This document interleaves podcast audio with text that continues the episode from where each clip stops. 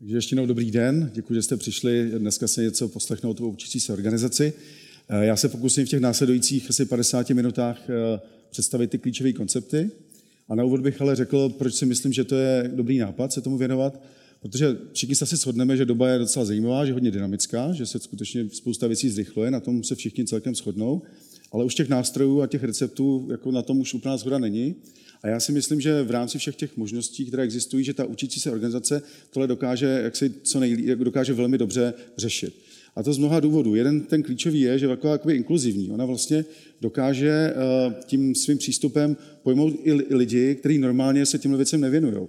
My jsme zvyklí, že jsou lidi, kteří se rádi učí, školej, ale pak jsou taky lidi, kteří, když dostanou nějaký barevný lepítka, mají to nalepit někde na, na flipchart, tak se z toho osypou. A tenhle ten koncept, tím, že hodně pracuje se systémovým pohledem, tak dokáže i tyhle lidi vtáhnout do toho, do toho takže to je moc, moc fajn. Další věc je, že výborně pracuje s časem, což je něco, co je opravdu hodně důležité. Dokáže přemýšlet v jakkoliv dlouhým horizontu, i v tom strategickém, což si myslím, že v té dnešní době je opravdu docela jakoby, uh, podstatná okolnost.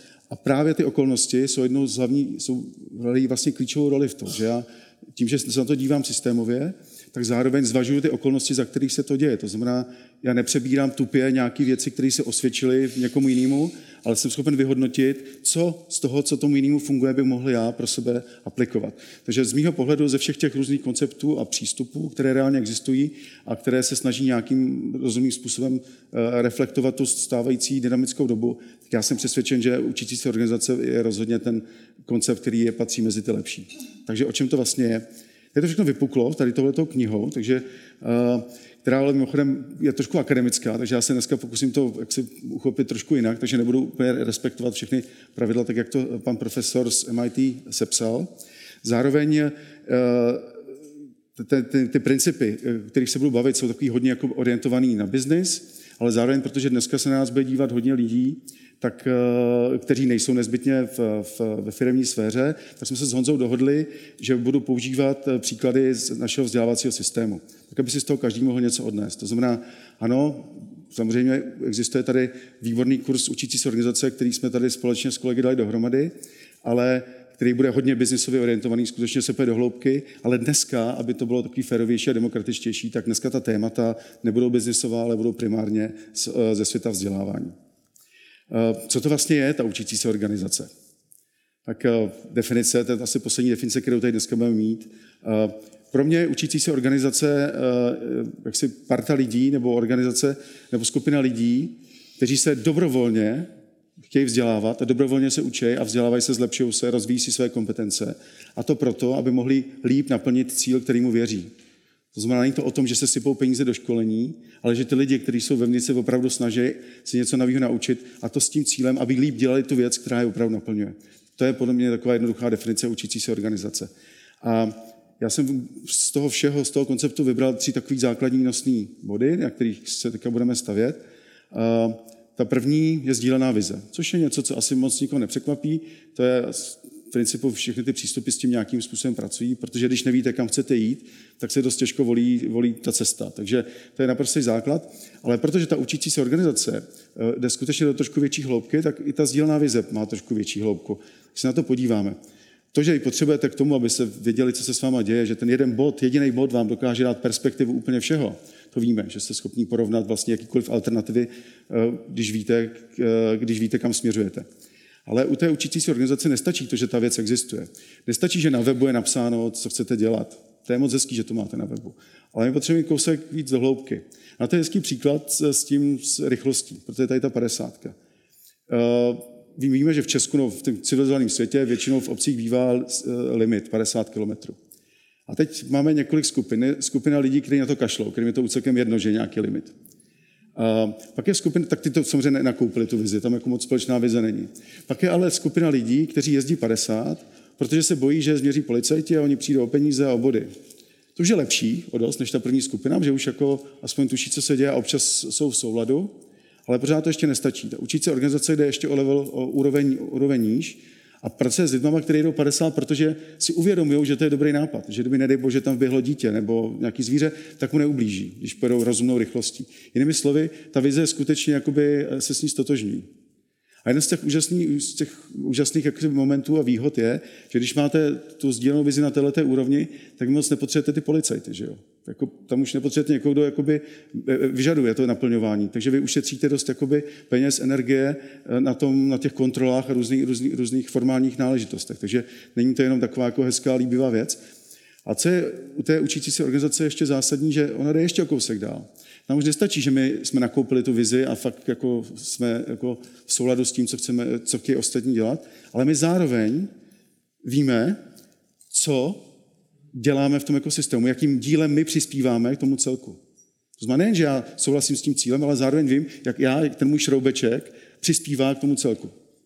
A je to krásně vidět, eh, třeba když máte týmový sport, když si nasadíte ten dres, je to strašně silný moment.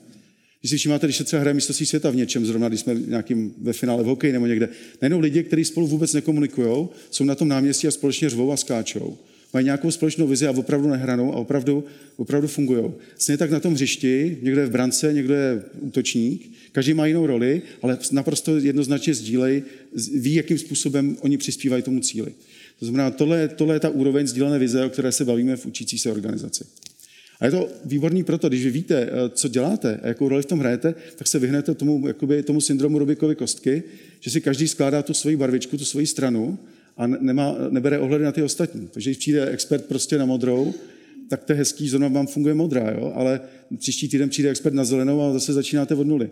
Či ta znalost toho, jak já ovlivňuji svým chováním někoho dalšího, je naprosto klíčová a dá se uspořit strašně moc energie, když ty jednotlivé součásti organizací a zejména těch větších si dokážou víc stříc.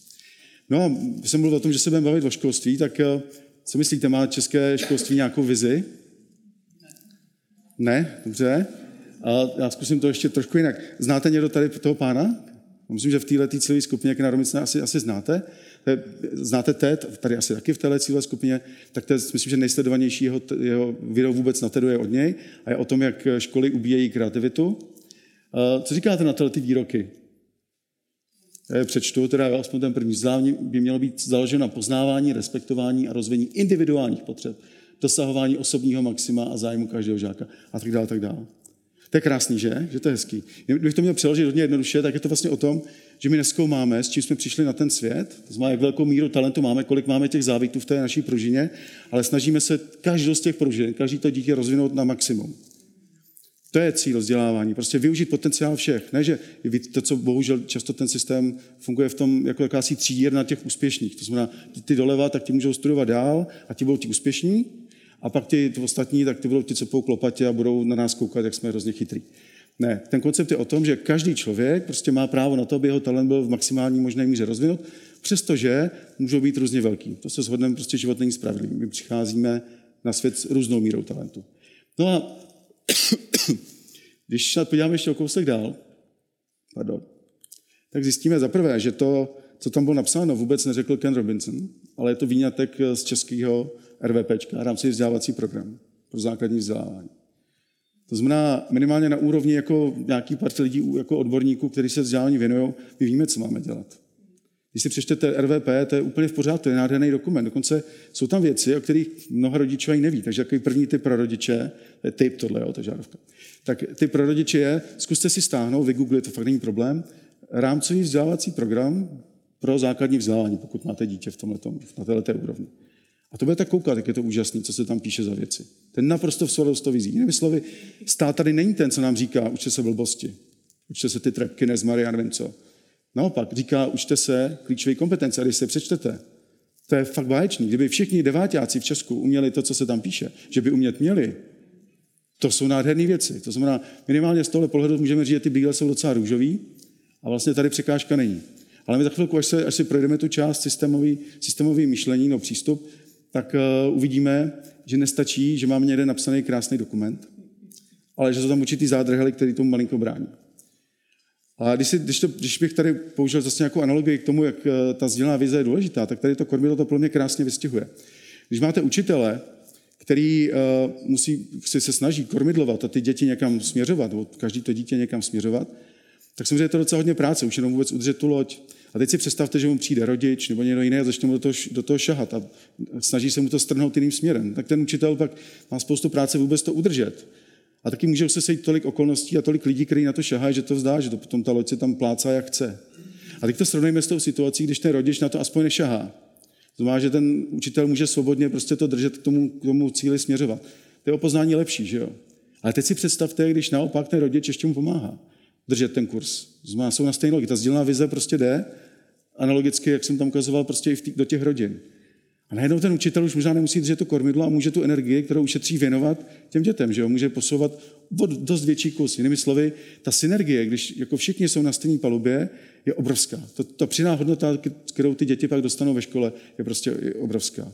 A uvidíme za chviličku, proč je to právě takový problém v českých podmínkách, že ty rodiče, kteří na palubě nejsou, jak obrovský handicap si do, do života odnáší. Když se dostáváme k druhé části, systému myšlení, což je můj jako, jakoby, jako favorit. A myslím, že to je přesně ten moment, který odlišuje uh, učící se organizaci od těch ostatních konceptů v tom, v té míře racionality, kterou do toho vnáší. Jinými slovy, snaží se popsat, jak ten ekosystém vlastně funguje. A to dokonce tak, že skutečně některé věci je možné i matematicky uchopit. Teď já jsem si říkal, nebudu někoho děsit, takže to, tam bude obrázek Vánočky a na tom zkusím jenom ukázat, že se opravdu ty věci dají i i, i, i uchopit uh, trochu jinak. Představte si, že jste firma, která vyrábí vánočky, jo, což není až tak těžký. A teď je dobrý vědět, jak se ta vánočka peče. To znamená, vy víte, jaký faktory, jsou ty, ty faktorové analýzy, vstupují do pečení vánočky. Nějaký suroviny, že jo? Nějaká mouka, voda, kvasnice, všechno je rozinky, spousta věcí tam bude. A vy byste měli, pokud se bavíme o systému myšlení, vědět, jak každá z těch surovin, z těch faktorů, přispívá k výsledku té vánočky. Jo? Kolik tam má třeba másla. A pak vlastně si můžete spočítat, říct si, fajn, tak když tam trochu víc másla, tak já vím, kolik mě to stálo navíc, třeba je to o 4 koruny dražší, a o kolik je lepší ta Vánočka? O kolik víc jsou lidi ochotní zaplatit za tu Vánočku, když já vložím 4 koruny do toho másla? No když dvě, tak tam asi to másla nebudu, když šest, tak ho tam dám a zase vydám nějaký peníze. Čili jinými slovy, můžeme se dostat do režimu, kde fakt jedeme mezní náklady, mezní, mezní užitek a dá se to i normálně natvrdo, nejenom jako sluníčkářsky počítat. Všechny výrobní firmy tohle samozřejmě znají, to není nic jako objevného, ale jenom ten způsob uvažování, že vlastně ta znalost vlivu jednotlivých faktorů pak znamená, že já můžu velmi efektivně reagovat na změny. Jsem mluvil o tom, že doba je dynamická. Já když vím, co se mi děje vevnitř v těch střevech, tak dokážu rychle upravit. Třeba se zdraží mouka. Jo? Tak já nevím, jestli to, to asi blbý příklad, těžko to doženu něčím jiným, ale můžu si třeba říct, tak fajn, když už je drahá, tak už třeba koupím ještě dražší, protože vím, že už ten rozdíl minimální a stejně se to někde vykompenzuje. Nebo uberu másla, já nevím. Ale dokážu se přizpůsobit, protože vím, že změnily se okolnosti. No a změnily se okolnosti, tak musím tomu přizpůsobit i ty, i ty vnitřní faktory. A tohle právě učící se organizace umí. To znamená, já ne, nedělám slepě nějaké věci, ale přesně si uvědomuju, jakou roli hraje každý z těch faktorů, který tam je. To je takový jednoduchý přehled, kterým se dostaneme eh, na konci. Až si projdeme všechny ty věci, tak bych chtěl ukázat, jak by tak mohlo vypadat český vzdělávací systém, jak by se těle aktéři chovali eh, v situaci, kdyby byli učící se organizací, kdyby český stát byl učící se organizace, tak jak by to vypadalo, jak by se tyhle, ty, tyhle ty aktéři chovali. A ještě se tam dostaneme, tak kouzelný je, že vlastně my si můžete na, na to tím systémem dívat na jakékoliv úrovni. To je úplně totální makro, ale může mít trošku jak i do mikra, jakoby, jo? trošku na, na tu nižší úroveň. Úplně bazální. Představte si, máte dítě, který má za úkol se něco naučit. No tak on má několik možností, že tak eh, jde do školy a když ta škola není úplně dobrá, tak vlastně to potom odnese domů, že jo? protože on ten test musí složit. To znamená, že na konci on se to učí, ale bohužel ze školy si to moc neodnes, takže ho to zbývá hodně na doma. Ale co když chodí do dobré školy? To je fakt super učitel, který opravdu to umí. Udělá tu story, udělá to ten příběh, to znamená, to dítě nemusí se soustředit, pamatovat si odrážky, má to tak poskládaný, že se to samo nabaluje, protože ten učitel se práci s tím to poskládá dohromady.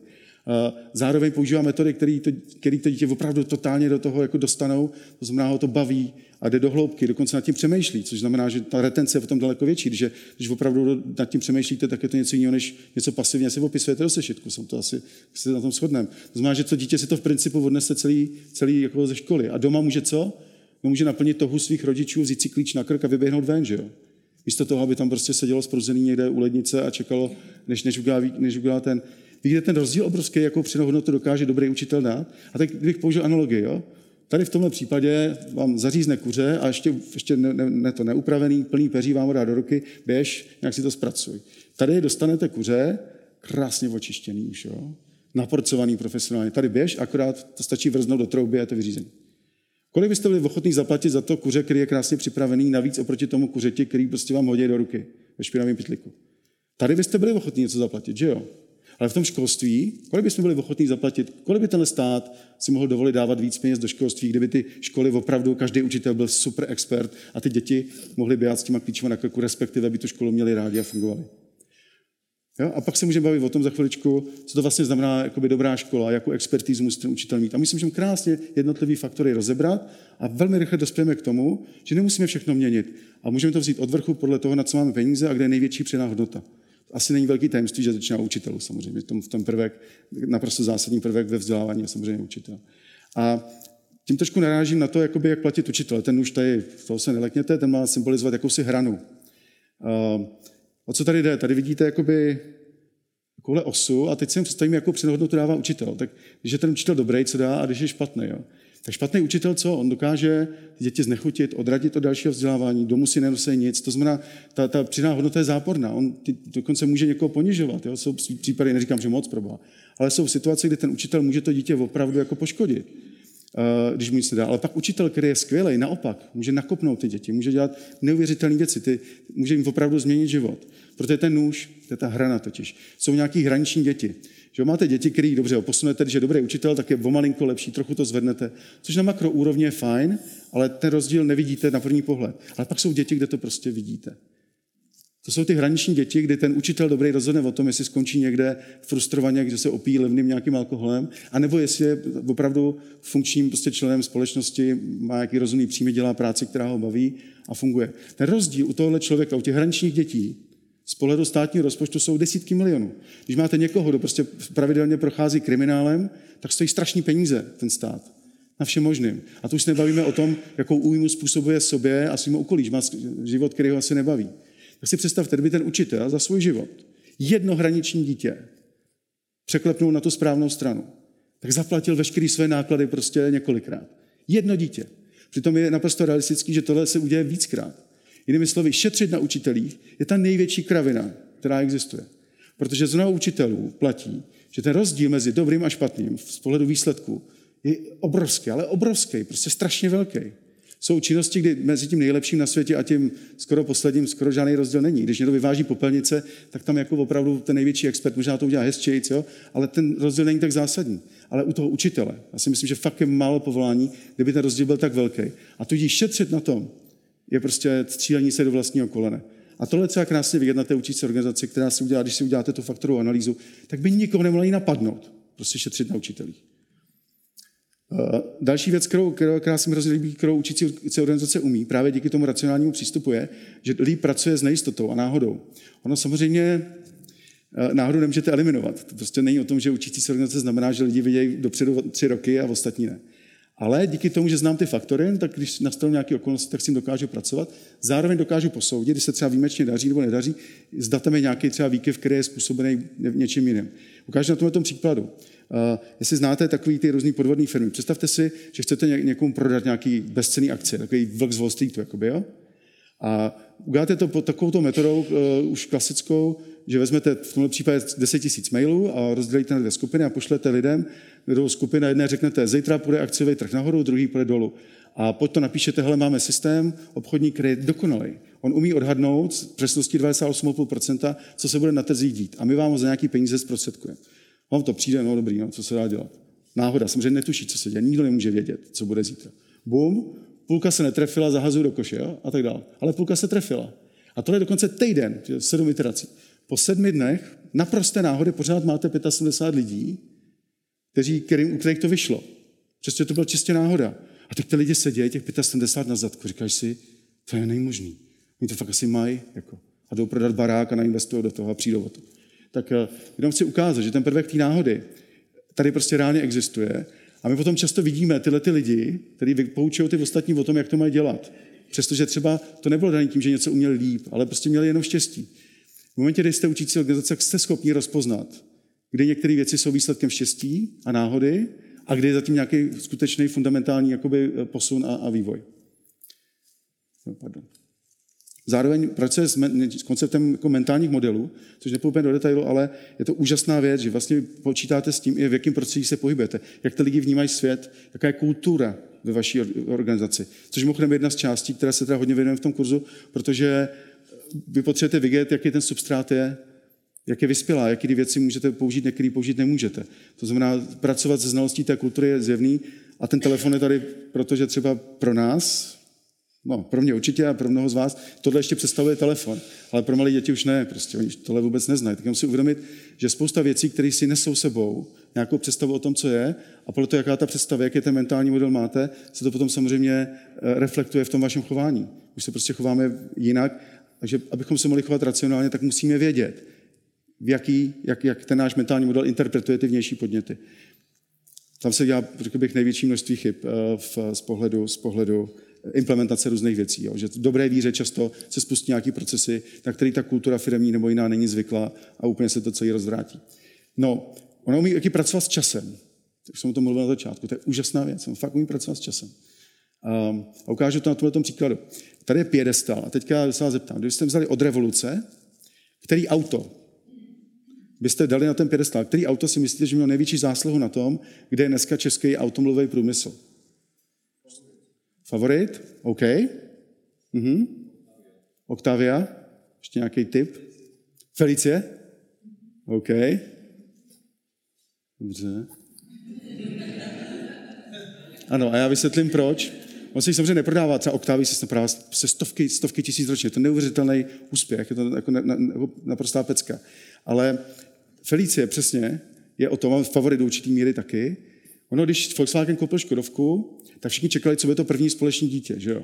A tak spousta lidí byla trošku naštvaná, že přišlo tohle, což ještě ten favorit z toho jako hodně koukal a to ještě nebylo jako na úrovni, na úrovni standardního západní produkce, to ještě prostě nebylo, objektivně, nebylo. Byl taky lepší favorit. No jo, ale co se díky tomu stalo?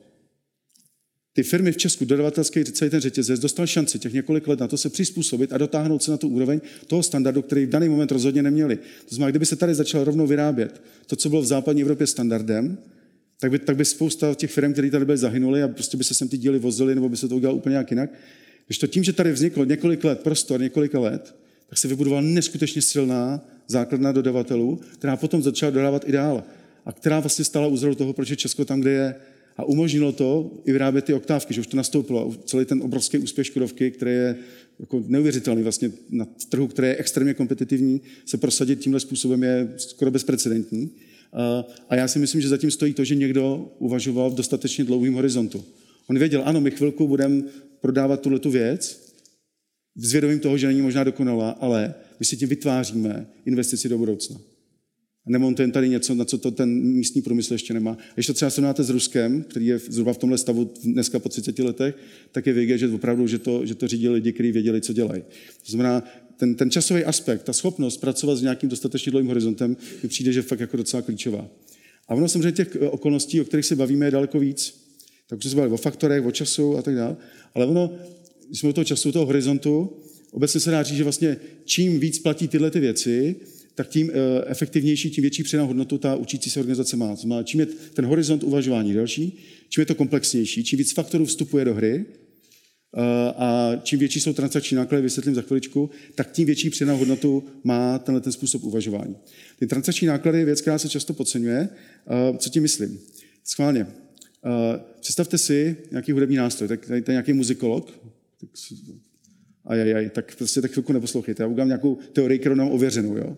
Každopádně, představte si, že, prostě, že, že chcete vyrobit nějaký nový nástroj. Jo? Když se podíváte, jak vypadaly hudební nástroje, tak se nějak vyvíjely a v principu reflektovali tehdejší technologické možnosti. Jo? Když vidíte třeba první klavír, no první nějaký ty, ty a dnešní klavíry, nádherný nástroje, ale, tak, tak je to docela rozdíl, ale zároveň ty dnešní klavíry v principu využívají technologie jako 19. století. Určitě při výrobě se to někam posunulo, ale fundamentálně je to velmi podobný jako princip. A já si myslím, že kdyby někdo chtěl, tak s těma dnešníma možnostmi, které máme, analytickými, co jsme schopni všechno změřit, my jsme schopni vyrobit materiály na míru. To znamená, určitě by nebyl problém dneska vyrobit naprosto geniální nový nástroj, o kterém nikdo ani neslyšel, jo, který by byl stejný skok, jako byl třeba klavír od, toho, od, od třeba 15. století, ten dnešní. Ale to se neděje. A podle mě ten důvod je, jsou ty transakční náklady, protože naučit se hrát na klavír je strašný práce. Teď si představte, že někomu do 10 let poctivě cvičil, přijdete za něm a řeknete, hele, mám tady něco lepšího? Když se začít to se deset let učit na to, je to fakt pecka. A to je ten problém, že musíme, v momentě, kdy máte tyhle ty náklady, tak, tak si musíte nějak pracovat. Musíte počkat, až vymře jedna generace, že abyste s tím mohli vůbec začít. Jakoby.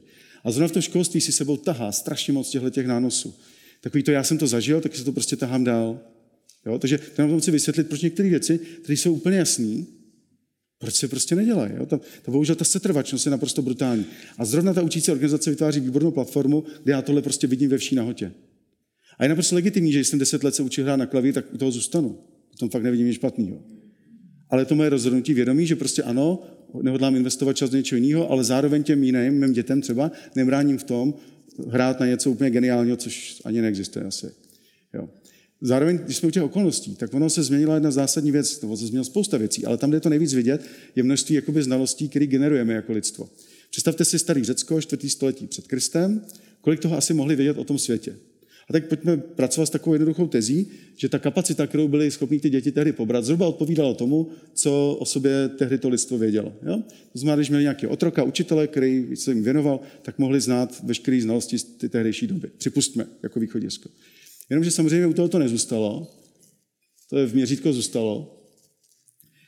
To je ta kapacita. A my ji nemůžeme moc změnit. Můžeme mít lepší didaktické metody, můžeme mít spoustu, ale jako na dvojnásobek se nedostanete, ani kdyby se se rozkrájeli. To znamená, že nám zůstala kapacita, ale ta generování těch nových znalostí se posunulo někam úplně jinam. Ale úplně. Prostě dneska objektivně není možný znát všechno, to je prostě úplná blbost. To znamená, v momentě, kdy já mám jiné okolnosti, tak přece musím zvolit jiný přístup. Já prostě nemůžu do těch dětí rvát furt nějaký znalosti, protože ty už definičně jsou jenom nějaký malinký výsek toho, co my reálně víme. Tím neříkám, že znalosti jsou špatně, já za chvilku ukážu, že vůbec ne, naopak jsou klíčoví. Ale jenom potřeba zvolit prostě jinou strategii, prostě proto, že to objektivně už nejde zvládat. Ale krásný příklad je toho je, jak se trénují piloti. Tam totiž jde o životy, že jo? To znamená, u těch pilotů je docela dobrý nápad, když ty lidi ví, co dělají.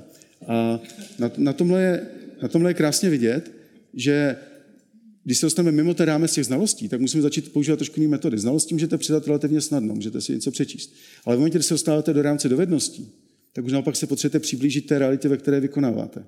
To znamená, vy musíte být v režimu, co je co nejbližší. Proto ty lidi prostě si cvičí něco furt dokola, aby až přijde ta krizová situace, aby to uměli použít.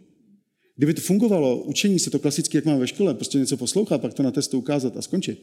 Proč by utráceli ty peníze za, to, za to školení? To bylo zbytečné. Mi dali manuál, hele, tady máš manuál od Boeingu nebo od Airbusu, přečíst, když vypadne motor, co máš udělat? Jedna, dva, tři. Jo? A nevím udělat něco, za B něco, za C nic nikomu neříct, rychle voletě do Prahy, jo? třeba, což jako možná tak bylo reálně. Tak jenom to chci ukázat, že my se musíme dostat do toho režimu, kdy dovednosti začnou hrát nějakou, nějakou roli. A ta učící organizace právě umí tu věc, že umí jakoby rozpoznat, má to mít tu didaktickou stránku z toho pohledu, jakým způsobem se věci předávají a volit ty nejvhodnější metody. Jo? To znamená nejvhodnější cestu jakoby, eh, cestování. Eh, zároveň taky neplatí, že všechno musíte dělat prakticky. Jo? U něčeho to nejde. Ale třeba hezký příklad, který asi všichni znají, jízda na kole. Jo? Vy můžete přečíst jak, jakkoliv vysoký sloupec literatury o jízdě na kole, ale prostě dokud na to kolo nesednete, tak vám úplně k ničemu. Ale pozor, ale zároveň jsou, a tím se dostáváme k druhému typu, i věci, kde ta teorie sama o sobě prostě stačí. Eh, slyšel jste něco eh, o Bloomově taxonomii? Byl o, výborně, máme tady, a ty, co jsou ve školách, tak určitě jako o tom slyšeli. Je úžasný koncept. A přestože to je teorie, když jenom, když to není teorie, se používá samozřejmě, ale i když si přečtete jenom jako teorie, jako rodiče třeba, tak pochopíte spoustu věcí. Pochopíte, je to jenom teorie. A přesto má obrovský dopad. Takže není to tak, že musím všechno furt zkoušet. Čili je důležité vědět, jak, za jakých okolností zvolit jaký nástroj. Stejně tak se možná někdy si říkali, o co mu jde. Jako. Tak to je, ta raketa je proto, aby nezapomněl na to, že třeba američani odletěli na měsíc. A to nebylo smyslem přivést ten, ten, nevím, tu bedinku těch šutrů. To jako nákladově nedávalo velký smysl. Jo? To se dalo pořídit bylo levnějc. Tam naopak bylo cílem něco se naučit. Že jo? Co to udělalo s tím průmyslem? Jako, jaký obrovský pokrok udělal průmysl americký v, v té digitalizaci díky letu na měsíc? Kde ta cesta byl ten cíl. A ta učící organizace tohle všechno si uvědomuje. To znamená, furt se mluví o práci s chybou, jo? Není o to furt něco, něco ničit a, a kazit. A tam jde o to, že vy jste schopni si vyhodnotit třeba v nějaké analýze rizik, co všechno se na tom naučíte. A potom projekt, který by třeba neprošel čistě finančně, najednou projde, že je to úžasný substrát na to naučit se nějaké nové věci. Ne vždycky to musí být, jo? ale může už jenom přidání tohle parametru do té rovnice najednou dramaticky může změnit váš rozhodovací proces a z pohledu strategického řízení jste úplně na jiné planetě, než ty lidi, kteří se jenom dívají, porovnávají čísla. Nějaký CFO, palec nahoru, palec dolů a prostě vy zase jdete domů nebo ne. Jo? A teď ukážu, proč znalosti jsou důležitý a proč ten český vzdělávací systém povětšinou, neříkám, že vždycky úplně nefunguje. Eh, znáte asi bingo, ten koncept, tak pojďme teďka hrát bingo, který eh, funguje na tom principu, že neděláte eh, ani sloupečky, ani nějaký diagonály, ale potřebujete celou kartičku zaplněnou. Jo? A um, tři barvičky, řekněme, že ty barvičky do, do dvacítky, do, do třicítky tady, tak to jsou třeba, řekněme, znalosti, tohle můžou být dovednosti, ty fialové a zbytek jsou třeba uh, jsou, jsou postoje. A teď jsme u toho. Vy abyste, vy abyste mohli eh, to bingo vyhrát, abyste se mohli někam posunout, tak musíte mít čísla ze všech těch skupin. Uh, protože když je nemáte, tak máte prostě smůlu. A teď jsme u toho, když ta škola rozvíjí jenom znalosti, respektive pouze se učíte suchou teorii a nemáte možnost si rozvinout ty postoje a tak dál, tak vy nemůžete nikdy prostě vyhrát to bingo. Nikdy. A to je mě přesně to, co se děje v českých podmínkách. Tím, že ty české školy více, ne říkám všechny, ale významná část ignorují ty klíčové kompetence, naprosto, naprosto flagrantně to prostě neřešejí a fakt jedou tu klasiku pořád spou ty znalosti, tak ty děti, jejichž rodiče nejsou schopni poskytnout ty, ty zbývající dvě barvičky, tak mají prostě smůlu. A to je ten důvod, to vysvětluje, proč je tak obrovský sociální rozdíl, protože v Česku ta průchodnost uh, v Česku tak nízká. Protože pokud si to neodnese, nemáte z rodiny, ty klíčové kompetence, nevíte rodiče, jak, jak řeší své problémy, jak to dělají, pokud si to vy neodnesete od tak škola vám to nedodá většinou. A pak, pak s tím nastupují všechny ty handicapy, pak to bingo prostě nemůže zafungovat. Jo, tak já myslím, že doufám, že to je hezký příklad toho, proč je důležité těm dětem jako dát všem příležitost a naučíte to, když jim to ty rodiče nedají. Uh, bych použil jaký příklad. Jo? je hrozně důležitý jako si říct, co všechno můžeme, co všechno, co všechno jakoby, ty okolnosti neumožňují. Uh, zároveň, když se učíte různé věci, musíte vědět, na jaký úrovni to potřebujete znát.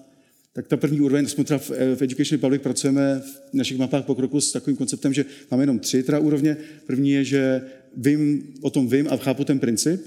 Druhé je, že už to umím použít i v nějakém specifickém kontextu, když mám v tom návod, tak když je to stejný jako v návodu, tak to umím použít. A ten nejvyšší level je, že to umím použít za jakékoliv okolností. Že už i když se ty okolnosti malinko změní, tak já dokážu se tomu přizpůsobit, aby, aby to fungovalo. Asi, asi si všichni jako zhodneme, že to je docela jako úplně jiná úroveň z pohledu toho, ty hloubky, co, se, co ty děti dělají. A tak já ukážu, jako, jak s tím pracovat. Tak co třeba, když by byl test ve škole a řekl se, tak fajn, tak máte tady x otázek, ale zároveň je tam tolik otázek těch jednoduchých, že když uděláte třeba 8 těchto těch, tak máte tu jedničku, když už se teda známkuje, nebo můžete udělat dva středně velký nebo kombinaci těchto, anebo jeden těžký, jeden, jde do hloubky. Když prokážete tu znalost na té úrovni a nepotřebujete počítali 8 otrockých příkladů, že jasný, že umíte. Ale protože tady říkám, tam je ta signální role toho, na kterou chuk navážu. Co to říká těm lidem, když by to takhle fungovalo? Zaprvé v té třídě všichni mají možnost, ti, kteří, jsou, kteří to hodně baví, tak si tak jdou rovnou na ten, na ten těžký příklad a nepřipraví se jako opičáci, kteří tam musí dělat něco dokola. Ty děti, kteří se necítí úplně komfortně, takový ti vítězové toho krysího závodu, dosavadní vítězové, který furt jedou, řekněte mi, to se mám naučit, tak to drtě a umí to fakt rychle dobře, tak ti si tím nikdo nebrání, aby si jeli svůj krysí závod. To znamená, každý si může, je to svoje. A zároveň i ty děti, které ten krysí závod, když ho umí dostatečně dobře, tak jim třeba zbyde čas na konci písemky. A oni řeknou, to, to, to zkusím udělat, že jo. Já třeba zjistí, že to dávají. A že to bude jednodušší cesta, než to tam mastit celou dobu. A příště se třeba osmělí a začnou tím příkladem. Ten message, ta, ta zpráva je, nám jde o to, abyste to chápali. Nám jde o to pochopit to podstatu, že to je jediný, co dává smysl. Zbytek zapomenete. Vy, co tady mastíte ty jedničky. Cítíte ten obrovský rozdíl? A tak se zeptat, je to nějaký problém, proč by ty testy v Česku nemohly takhle vypadat? Že častý argument byl, všichni musí mít stejné podmínky. Máte někdo jiný podmínky? Nemá. A každý si může to své. A my neníčíme ty děti, které jako jsou ochotní trochu přemýšlet. Čili když se trochu chce, tak prostě všechno jde. No teď už jsme, ty brýle jste se možná všimli, že ta obroučka už není, není jako růžová. Jo? A ten důvod je jednoduchý, protože už máme za sebou trošku část toho systému, takže už víme, že jako záleží na spoustě dalších věcí. A jedna z těch klíčových věcí je, k čemu ten systém motivuje. A tady je problém, že on nemotivuje k tomu, abyste šli zbytečně do hloubky, on motivuje k něčemu jinému. A sice motivuje k tomu, že vy, když řekněme, máte nějakou alternativní školu, kde ty rodiče se shodnou v první třídě, jak to bezva, hlavně by to děti bavilo a ať se nad tím přemýšlejí, to je super. Jenomže pak někoho napadlo, co bychom dělali jednotné přijímačky. To je super nápad, že jo? Takže ty děti sice formálně vzato podle RVP, to rámcového vzdělávacího programu, se můžou potom poli rozběhnout na všechny směry. Tam nahoru můžou šťastný, mávat rukama, můžou být úplně šťastný. Ale pak tam přijde ten pán v tom parlamentu, který o tom vůbec nic neví, vezme ten praporek a zapíchne ho prostě někde tam u lesíku a řekne, hele, bějte si, kde chcete. Nikdo vám nešáhá do RVPčky. Ale pokud chcete pokračovat dál, tak musíte oběhnout kolem toho praporku. Takže ti, co běželi na druhou stranu, to mají docela blbý, že jo? Takže se přesně děje tohle s těma rodičima. Nejdřív čuču, ňuňu, hlavně byli šťastní, ale jak se začne přibližovat čas toho, těch přijímacích zkoušek, tak v různé míře se začnou odlupovat, ztrácet víru a panikařit a ve finále se z toho stane stroj na, na, na, prostě na, na, na přípravu na přijímačky. Na tom se ukázal systémový pohled, právě schopný pracovat s tím, co já způsobuju těma opatřeníma. To znamená, to, že někdo rozhodl o tom, že budou jednotné přijímačky, tak vlastně rozhodl o tom, že tohle to spláchne celý do kýblu. Protože to není důležitý. Já se potřebuji dostat o další stupeň dál. Takže vy si malujte, co chcete. Já, se potřebuji, já potřebuji moje dítě uměl matiku a češtinu. A to ještě tak, jak to vymyslel Cermat. To znamená totální opičárna. Tak jenom si uvědomit, že v učící se organizaci, kdyby stát byl učící se organizace, tak by takovouhle věc nikdy nemohl dělat, protože by věděl, co těma jednotnýma přijímačkama způsobuje. By si uvědomoval, jaký zásah do toho systému dává. Čili na tom si ukázat, že ten systémový pohled má obrovskou hodnotu a tady vidíme důsledky, když se to jako úplně nezvládá. Tak, uh, pardon. Uh, prostředí pro růst. Tady už se dostáváme zase do režimu, který je jakoby celkem standardní, uh, myslím z pohledu těch ostatních přístupů. To, abyste fungovali, to, že máte prostředí, bezpečný prostředí, je asi celkem standard, kde funguje komunikace. A my se podíváme z pohledu třeba těch škol, kde by to mohlo trošku fungovat. A než si pustíme tohleto video. Tak.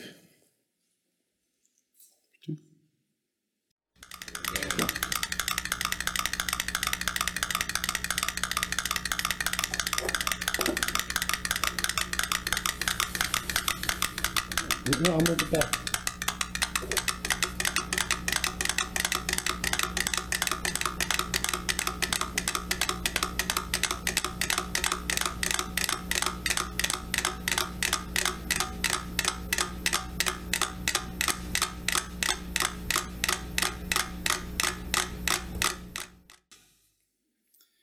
Viděli jste to? To je super, že? Jako, jak se sladili krásně. Jo, teď jsme se dostáváme zpátky už k té sdílené vizi, jak to funguje.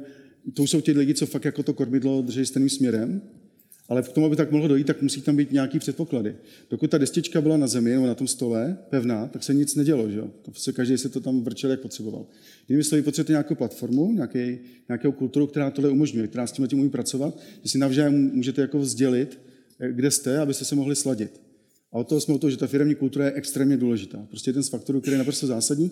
A když je funkční, když je tam bezpečný prostředí, kde se lidi nebojí, nebojí, nebojí si to navzájem sdělovat, tak samozřejmě jste někde úplně jinde, než je to jenom formální proces. Vy můžete mít spoustu formálních procesů, ale pokud to máte přišroubovaný právě k tomu stolu, tak je celkem jedno, že to je na, spole, na, spole, na společní destičce.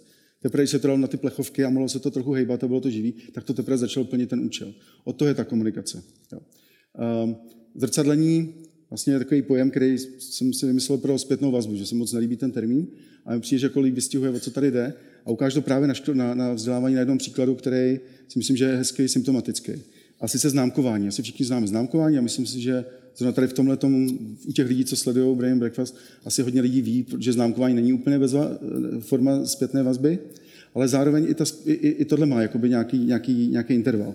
A pojďme to přirovnat, tady použijeme analogii. Tak řekněme, že zpětná vazba v rámci toho ekosystému je takový motor, je to fakt klíč, jako zpětná vazba je opravdu hodně důležitý faktor. Řekl bych skoro zásadní. Takže řekněme, že to je v tom autě je to motor. A tak ten stará, ta stará verze, to znamená to známkování, měla velmi malý výkon, žrala strašně, prostě jak ruský tank, a ještě strašně smrděla. Jo, prostě obrovský emise.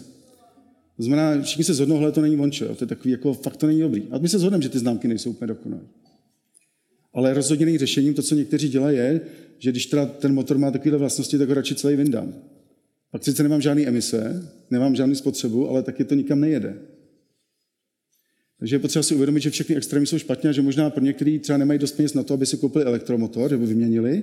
To znamená, jo, že mají perfektní, prostě krásný, čistý motor, který zároveň poskytuje dokonalý výkon. To znamená, ta zpětná vazba je skvělá, je tam, a že třeba máte třeba v ekosystému, když teďka víme, jsme třeba v ekosystému, kde rodiče by nepobrali to, že se neznámkuje. Prostě ještě to není zralý. Prostě ty, ty jejich mentální modely nejsou schopni pobrat to, že by se neznámkovalo ve škole. Tak co, tak co uděláme? Se na to vykašleme, nebo pojedeme furt dál ten starý motor, co, co nefunguje, ale strašně, strašně žere a strašně čmoudí?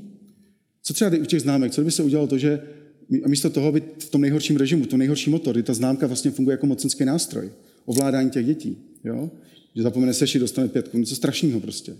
Tak já třeba řeknu, no, ugá se takový, taková dohoda, že každý si může kdykoliv tu známku opravit. Když to bude umět, tak může kdykoliv si tu známku opravit. Pořád mám spalovací motor, ale zároveň dávám message, hele, mě nejde o to tě tady prudit, mě jde o to, abys to uměl. A mám radost toho, když to umíš a velmi rád ti dám jedničku. Kdykoliv přijde s tím, že to umíš, tak ti dám jedničku, protože mě nejde o to tě prudit, ale o to, abys to uměl. Ještě furt to k dokonalosti je relativně daleko, ale je to, zhodneme se, že tam určitě větší výkon toho motoru, o dost menší spotřeba a zároveň to má už o hodně méně emisí. Ještě to není úplně bezemisní, ale už je tam o hodně méně než v tom původním případu. A tenhle ten přístup, to, že zatím někdo přemýšlí a zohledňuje ty možnosti, které mám, jestli mám na ten elektromotor, nebo možná ne, tak že se snaží maximalizovat v daných kontextech, v daných možnostech eh, ty své podmínky, tak to je to, co umí učící se organizace velmi dobře. Použiju ještě další příklad, který se týká odbornosti, jo, který ukáže, že to není o tom sypat peníze do školení. Eh, použiju příklad s baletem. Eh, představte si, že, že přijde paní učitelka a řekne, milé děti, ve čtvrtek jdeme do baletu, jdeme na představení. A děti zajásají. Řeknou, to je skvělý, jdeme do baletu, neučíme se. A teď tam přijdou ty malé děti a sednou si a teď, teď se tam začnou šmidlat a, a teď se spustí najednou hudba. A najednou na to jeviště prostě naběhne spousta lidí v punčocháčích a hodinu tam prostě něco dělají a neřeknou ani slovo. A teď ty děti na to koukají a jsou úplně, úplně spruzený, je to strašná nuda. Jako. A odcházejí a říkají si, ty jo, tak jestli vím něco bezpečně, takže už nikdy nechci vidět balet. Jako. A když si řeknete, ty jo, tak to je nějaký divný. Ne? A teď to zkusíme srovnat s jiný případ. Přijde paní učitelka a řekne, hele, děti, ve čtvrtek jdeme, jdeme na balet. Kdo z vás více je balet? A přihlásí se, nevím, Anička, která má starší sestra, už byla na baletu. No to je to, tam, tam. A začnou se o tom bavit. A víte, že tam se nemluví. A proč se tam nemluví? A začnou se bavit o těch výrazových prostředcích, které se při baletu používají. A zároveň si třeba vysvětlí, na co půjdou, co bude, co bude v obsahem té věci. A teď to proběhne, že jo, ty děti už nejsou úplně překvapený, co se tam s nimi děje, odejdou z toho divadla, vrátí se do školy druhý den, nebo ještě ideálně ten den, a teď pomůžka se jich zeptá, jak se jim to líbilo. Všimli jste si tam toho a tam toho, a jak bylo tam to. A já netvrdím, že všechny děti budou milovníky baletu, ale ten výsledek bude určitě lepší než v tom prvním případě. Ale co je na tom podstatné? Když vezmete ten čas, který to zabralo, tu energii, to bylo 15 minut na začátku a 15 minut na konci, znamená z pohledu celkové energie, která se do toho vložila, naprosto marginální investice, ale má dramatický dopad na to, jak celá ta investice dopadne. A tady, tady přichází vlastně ta odbornost, ta didaktická schopnost ty učící organizace, když ví, jak se přenáší, kdy mám, jakým způsobem trénu dovednosti, jakým znalosti, jak, jak posunu postoje. Když tohle to vím, tak je to přesně o tom začátku, konci, o těch malých intervencích, který když umím udělat, tak tomu dávám úplně jiný level, přestože mě to nestojí skoro nic navíc. Je to jenom o kompetentnosti, je to o tom dobrým učiteli, respektive dobrým manažerovi. A teď si představte, že máte manažera, který tohle umí, který umí tyhle ty drobnostky. Jste úplně zase na jiné planetě. A je tam jeden aspekt, který mě se hrozně líbí učící organizace, a to je odpovědnost. To znamená, vy vlastně, když ty lidi u vás se rozvíjejí průběžně, jo, furt se učej, tak oni vlastně nestrácejí. To je, eh, ty náklady příležitosti tam žádný nejsou pro ně. Oni vlastně ve vaše, v té učící organizaci rostou nejrychlejším možným tempem. Takže když se to pak změní, jakože nikdo netuší, co bude za 5, za 10, za 15 let, a je pravděpodobný, že spousta jobů prostě zmizí, nebo různých pracovních možností nebo i firm, tak vy si, rozum, pokud součástí rozvoje, jako vždycky bývá i ty klíčové kompetence, tak vy jste připraveni na to přestoupit někam jinam. To znamená, vlastně je to strašně takové jako vlastně důstojný vůči těm lidem, že není o tom, já mám tady otroka, který si platím a že nebudu potřebovat, tak ho zahodím. Já ho naučím na nějaký konkrétní soustruh a až prostě soustruh nebude, tak jako co, co mi potom? Jako. A tohle mi přijde, že jako úžasný, že vlastně já se chovám strašně ohleduplně vůči těm lidem a vlastně i vůči té společnosti. Protože Neříkám, že všechno je růžový, nemůže být. Prostě některé věci nezměníte, ale když znáte eh, ty střeva, když umíte eh, přemýšlet systémově, tak často najdete řešení, který vám pomůže a někomu jinému neublíží. A vy ho můžete najít jenom proto, že jste si vědomi toho, jaký zájmy mají ty ostatní.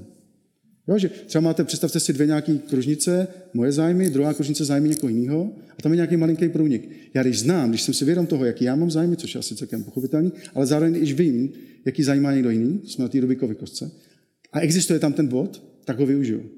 A všichni jsou spokojení. Je to tak jednoduché, jenom zase to o tom vědět, být kompetentní. A má to obrovskou přehodnotu. Takže my nemusíme prostě, nevím, znáte třeba víno. Víte, že víno se dá vyrobit vlastně téměř bez síry? Síra je to, co tomu nedává žádnou chuť a, vás to pak bolí hlava, když pijete víno. A je to o tom, že vlastně nemusíte být tak nároční v tom procesu, nemusíte být tak pečlivý při zpracování toho vína, Jo? Že, že to, ta síra zabije některé ty procesy tam. Takže, ale jde to vyrobit i bez toho, když, když se chováte odpovědně a jde to. Vlastně jako ten rybník, který, když se chcete koupat, tak buď teda to tam vylijete chemii a máte klid, ale za tu cenu, že prostě poškozujete vlastně tu přírodu, je to, je to mrtvý, mrtvý prostor a pak to musíte poslat do, tu vodu do kanalizace, nemůžete ji prostě vypustit, prostě protože by to zničilo všechno. A nebo prostě máte nějaký přírodní jezírko, kde prostě každý ten organismus má nějakou svoji roli vy nesmrdíte od chloru, nestojíte peníze a tak dále a zároveň prostě nenčíte přírodu. A já myslím, že vlastně to je podobný princip, ta učící organizace se takhle chová vlastně v tom celkovém ekosystému. Velmi přátelské a zodpovědně vůči tomu zbytku. Takže kdybych to zhrnul, tady ty, ty tři klíčové nohy, na kterých to stojí, tak uh, u té sdílené vize, tam, co je podstatný, že se týká, že zaprvé je hluboká, že opravdu, že, že, že to na úrovni stotožnění, nikoliv jenom povědomí, a zároveň, že se týká jak na úrovni těch jednotlivců, tak i zároveň toho společného nějakého vnímání a znalosti těch ostatních. systémové myšlení, na tom je bezvaný to, že vlastně si uděláte ty, ty faktorovou analýzu, to znamená, víte, jakou roli hraje jaký faktor, zároveň víte, z jakých okolností, v jakém časovém kontextu se to děje, jak, jak, jak, jak čemu motivují vaše, vaše tak, jak máte nastavený, nastavený hodnocení, třeba jak tomu, k čemu to hodnocení vede a k čemu vás fakticky, fakticky motivuje. Prostředí pro růst, tak to je zejména o té jako bezpečné prostředí, kde, kde se nikdo nebojí prostě vyměňovat si názory, kde nemusíte utrácet čas na tom, na, na intrikařením, co, jak mu to řeknu, jak to udělám, a kde ty informace prostě krásně tečou, kde se postupně sladíte. A tu ušetřenou energii na intriky můžete věnovat tomu, co vás naplňuje, protože máte nakoupenou tu sdělnou vizi. Jo. A teď se dostaneme k tomu, jak by teda vypadal, jak by vypadal vzdělávací systém v Česku, kdybychom měli nějakou sdílenou vizi, jak by to teda vypadalo v kontextu učící se organizace. Jo. Tak máme samozřejmě ve středu dítě nějaký. A tak co by se dělalo jinak? Tak pokud to vizí je, jsou ty, ty pružiny, to znamená vizí je každému dítěti v Česku dát příležitost maximálně rozvinout svůj potenciál, tak co by se začalo dít? No tak ta škola definičně by musela, že se zaprvé tam musí být bezpečný prostředí, se nešikanuje, protože když vás někdo šikanuje, tak se dost blbě soustředíte jako na to se něco naučit. To znamená, bylo by to fajn prostředí. Učitelé by měli obrovskou podporu v tom, aby se mohli posouvat didakticky, že by uměli prostě diferencovanou výuku třeba, což není vůbec jednoduchý, mimochodem se naučit. Vyžaduje to spoustu práce, a energie. To znamená, ale, ale oni by věděli, protože když to budou dělat, že budou tu výuku diferencovat, tak těm dětem dávají daleko víc, což je v souladu s jejich vizí, takže to rádi budou dělat. Rodiče budou taky na té palubě a budou vědět, aha, co já můžu doplnit, co škola nemůže, kde já můžu být nápomocen přidržovat to kormidlo. A zejména třeba v těch rodinách, který prostě nemají to znalost, který to sami nezažili, který prošli třeba učňákem, tak by měli nějakou podporu. On se ukazuje, že podpora těch rodičů často je daleko efektivnější nástroj z pohledu vynaložených peněz, než, než intervence u těch dětí. Jo? To znamená, byl by nějaký nástroje, hele, nechcete si zkusit tohle, dělat tam to, dát jim nějaký základní prostě uh, výcvik v tom, aby věděli, jak se mají chovat a, a dát, jim, dát jim tu podporu a ne, že on se bojí a cítí se jako nesvojí v té společnosti. Co by dělal stát, když by byl učitel organizace? No věděl by, jakou hodnotu má ten učitel a přestal by šetřit. A ušetřit by někde jinde. Ono platí zákon zachování moty. Ono jako, to není o tom, proč nedáme peníze. Prostě musíme vzít někde jinde. To je prostě potřeba říct. A učitelů je hodně, takže je to hodně peněz. Ale vyplatí se to, protože kdyby to byla učící organizace, tak ona nehledí na volební cyklus. Že náš problém je, že ty, ty, ty benefity jsou v strašně dlouhém horizontu. To je problém školství. Jak vzpomněte si, na ten slide, jak je tam ta komplexita, ten horizont a to. Všechny ty tři věci jsou tam obrovský. Tam je horizont je strašně dlouhý, průšvih, je to strašně složitý systém, vstupuje do toho strašně moc faktorů, které tam jsou. A zároveň všichni chodí do školy, takže všichni na to mají názor, takže je tam ta setrvačnost. Jakoby. A to je jeden z těch důvodů, proč není možný řídit stát jako firmu. To je úplná kokotina prostě. Jako úplná. Vy nemůžete řídit stát jako firmu, že máte úplně jiné okolnosti. Vy pracujete úplně s jiným horizontem. A stejně jako neřídíte letadlo jako traktor. Bylo by to levnější. Vycvičit někoho na traktor je o dost levnější, než vycvičit na letadlo. Ale ono by to nefungovalo. Asi byste nechtěli v tom letadle sedět, že? Ale ve školství to někomu nevadí z nějakého důvodu. To znamená, my bychom měli stát, který opravdu jakoby se snaží a který nešetří na tom a, a cpe ty peníze účelově, že má tu faktorovou analýzu, takže ví, který faktor má tu největší přehodnotu, takže zejména by to spal do učitelů, ty peníze, do jejich podpory. Vaším to by se tam samozřejmě bylo tím tou převodní páku. Jak vypadalo školní inspekce? Co by dělala? Určitě se snaží, potřeba říct na to. Nebyl by to ten nástroj té kontroly, jestli mají vyplněnou třídnici, ale naopak byl by to úžasný nástroj na přenos nejlepší praxe.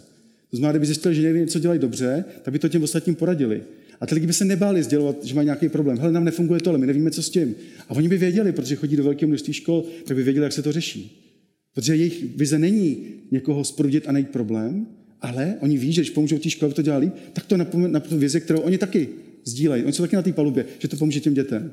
Takže by značeně jim pomáhali těm učitelům, těm školám v tom, aby se mohli někam posunout. Co pajdáky? Co by třeba udělali přijímačky, na které by opravdu se poznalo, kdo chce učit? Že by to fungovalo trochu jinak. Ne, že dvě třetiny lidí tam jsou proto, že mají prostě volbu, jako když se dostanu někam jinam, tak prostě půjdu na pajdák. To je neskutečný mrhání lidskou energií. A zároveň, když máte prostě v systému dvě třetiny lidí, který to nezajímá, tak vám tam prostě vysávají a ničejí to těm ostatním. Co bychom nechali ty peníze a měli tam jenom třetinu lidí? Že bychom prostě měli, furt když se nic nezměnilo, byl to stejný počet lidí do školství, ale ty by měli úplně jiný servis. Co kdyby nejdřív šli do škol a tam by viděli někoho, kdo to umí dělat, tak jak to dělají ve Finsku. A potom teprve, když nastoupí na tu teorii, tak už to mají v tom kontextu. Už ví, proč se potřebují tohle naučit, proč potřebují zvládnout tuhle tu konkrétní dovednost nebo nějakou znalost, protože už ví, co konkrétního díky tomu budou moci těm dětem dát, že mají taky nakoupenou tu vizi. Místo toho, aby hrotili nějaký teorie a pak to prostě spadlo a OK, tak napsal jsem test, uf, mám to a můžu jít. A pak přijdu do praxe a jdu frontálku prostě, protože to je jediné, co jsem kdy viděl že? a zažil. Úplně absurdní. To znamená, kdybychom tohle všechno poskládali, kdyby se prostě stát choval jako učící organizace a měl nějakou vizi ve školství, nejenom na papíře, ona je dobrá, ale kdyby byla jako sdílená, to je ten problém, ne, že ji nemáme, ale my ji nemáme sdílenou, tak bychom byli někde úplně jinde. Souhlasíte s tím? Bez vás? No, za domácí úkol jsem si říkal, co kdybyste zkusili, co kdybyste zkusili zapřemýšlet třeba, kdyby ten stát, jak, co bychom mohli s tím státem třeba. Kdyby, jsme třeba, kdyby ta vize státu byla, že budeme fakt jako opravdu nejvyspělejší země, jako jo? Něčem třeba technologicky, což máme na to úžasné podmínky. Co by to znamenalo? Jaký aktéři, jak by se chovali ti aktéři, jak by vypadaly finanční úřady? Třeba Check Invest, jak by dostal zadání, jako jaký investice, jak by byly kritéria výběru, kdo dostane pobídky, kdo ne. Jak by to všechno vypadalo prostě? Jak by vypadaly školy, jak by vypadaly univerzity? Jak by se chovaly? Zkuste nad tím zapřemýšlet. A nebo jestli vám to je příliš vysoko, tak si to zkuste pro sebe, v tom svém ekosystému. Zkuste si svůj ekosystém namalovat. Co jsou, kdo jsou tam ti aktéři? Jaký faktory rozhodují o chování těch aktérů v tom vašem ekosystému? Jo? A potom v těch, v těch zdrojích, které jsou vždycky omezený, si můžete začít racionálně chovat a hned vám to vlastně dá odpověď na to, co dělat, kam se posunout uh, dopředu. A teď co jako? Tak uh, přednáška jako proběhla a teď jako co s tím? Uh, tak jednak ti z vás, kteří jako opravdu se tomu chtějí hodně věnovat, tak už jsem mluvil několikrát o tom kurzu. Tím bych chtěl tady uh, moc poděkovat tady těm lidem, kteří tady jsou, že moc děkuji, že to tady můžu mít, na, na nikoho nezapomenu. Standa tady je, a Aleš Pokorný, Lea Mentlíková, David Vrba a Martin Roman, který, s kterými jsme dali dohromady. A musím říct, že uh, samozřejmě bude to zaměřené jako hodně biznisově, takže tam jakoby, už to nebudeme se tolik bavit o školství, pokud teda se nepřihlásí nikdo ze školy, ale jde o to, že opravdu je to prostor, kde můžete jít skutečně do hloubky a ty věci, o kterých jsem tady mluvil, zejména ty systémový, jak pracovat s kulturou a potom ty didaktické nástroje, jak se posunout o kousek, o kousek dál. A teď, co bylo cílem, jo? Mám poslední minutu, tak jenom, co vlastně bylo cílem té prezentace. Když jsem tady vykládal o tom, že se mají používat správné metody, správný okamžik, tak teďka, co jsem teda já si od toho sliboval za tu hodinu. Tak asi se zhodneme, že za hodinu těžko můžete jako někoho, jako někomu vysvětlit koncepty, které jsou náročné a složitý, a ještě zajistit to, aby je dokázali v praxi uplatnit. To asi doufám nikdo neočekával, že jsem nikoho úplně nesklamal. Ale pro mě funguje takový princip jakoby tady těch skleniček. A sice na tom principu, že máme spoustu skleniček, který říkají, vlastně jsou alternativní jako aktivity, které můžeme dělat. Když použil nějaký příklad, máte prostě knížku nějakou, máte prostě, každý máme metr knížek, který bychom chtěli přečíst a který nestíháme. A pak záleží, kolik podnětů dostaneme od koho a jak moc jako si vážíme to dotyčního člověka, jak ho bereme vážně, k tomu, eh, co si reálně přečteme. To znamená, když se tam sejde tady kámoš, který si vážíte, tady někdo, pak ještě nějaký profesor, někdo vám doporučí nějakou knížku, tak je pravděpodobný, že to bude přesně tahle ta sklenička, která přeteče a vy půjdete a koupíte si tu knížku, respektive stánete si to do Kindle nebo někam nějaký čtečky a jdete do toho. Protože jste dostali spoustu podnětů a ta vaše vůle už se naplnila, protože tam se nalilo do té vůle a bylo to.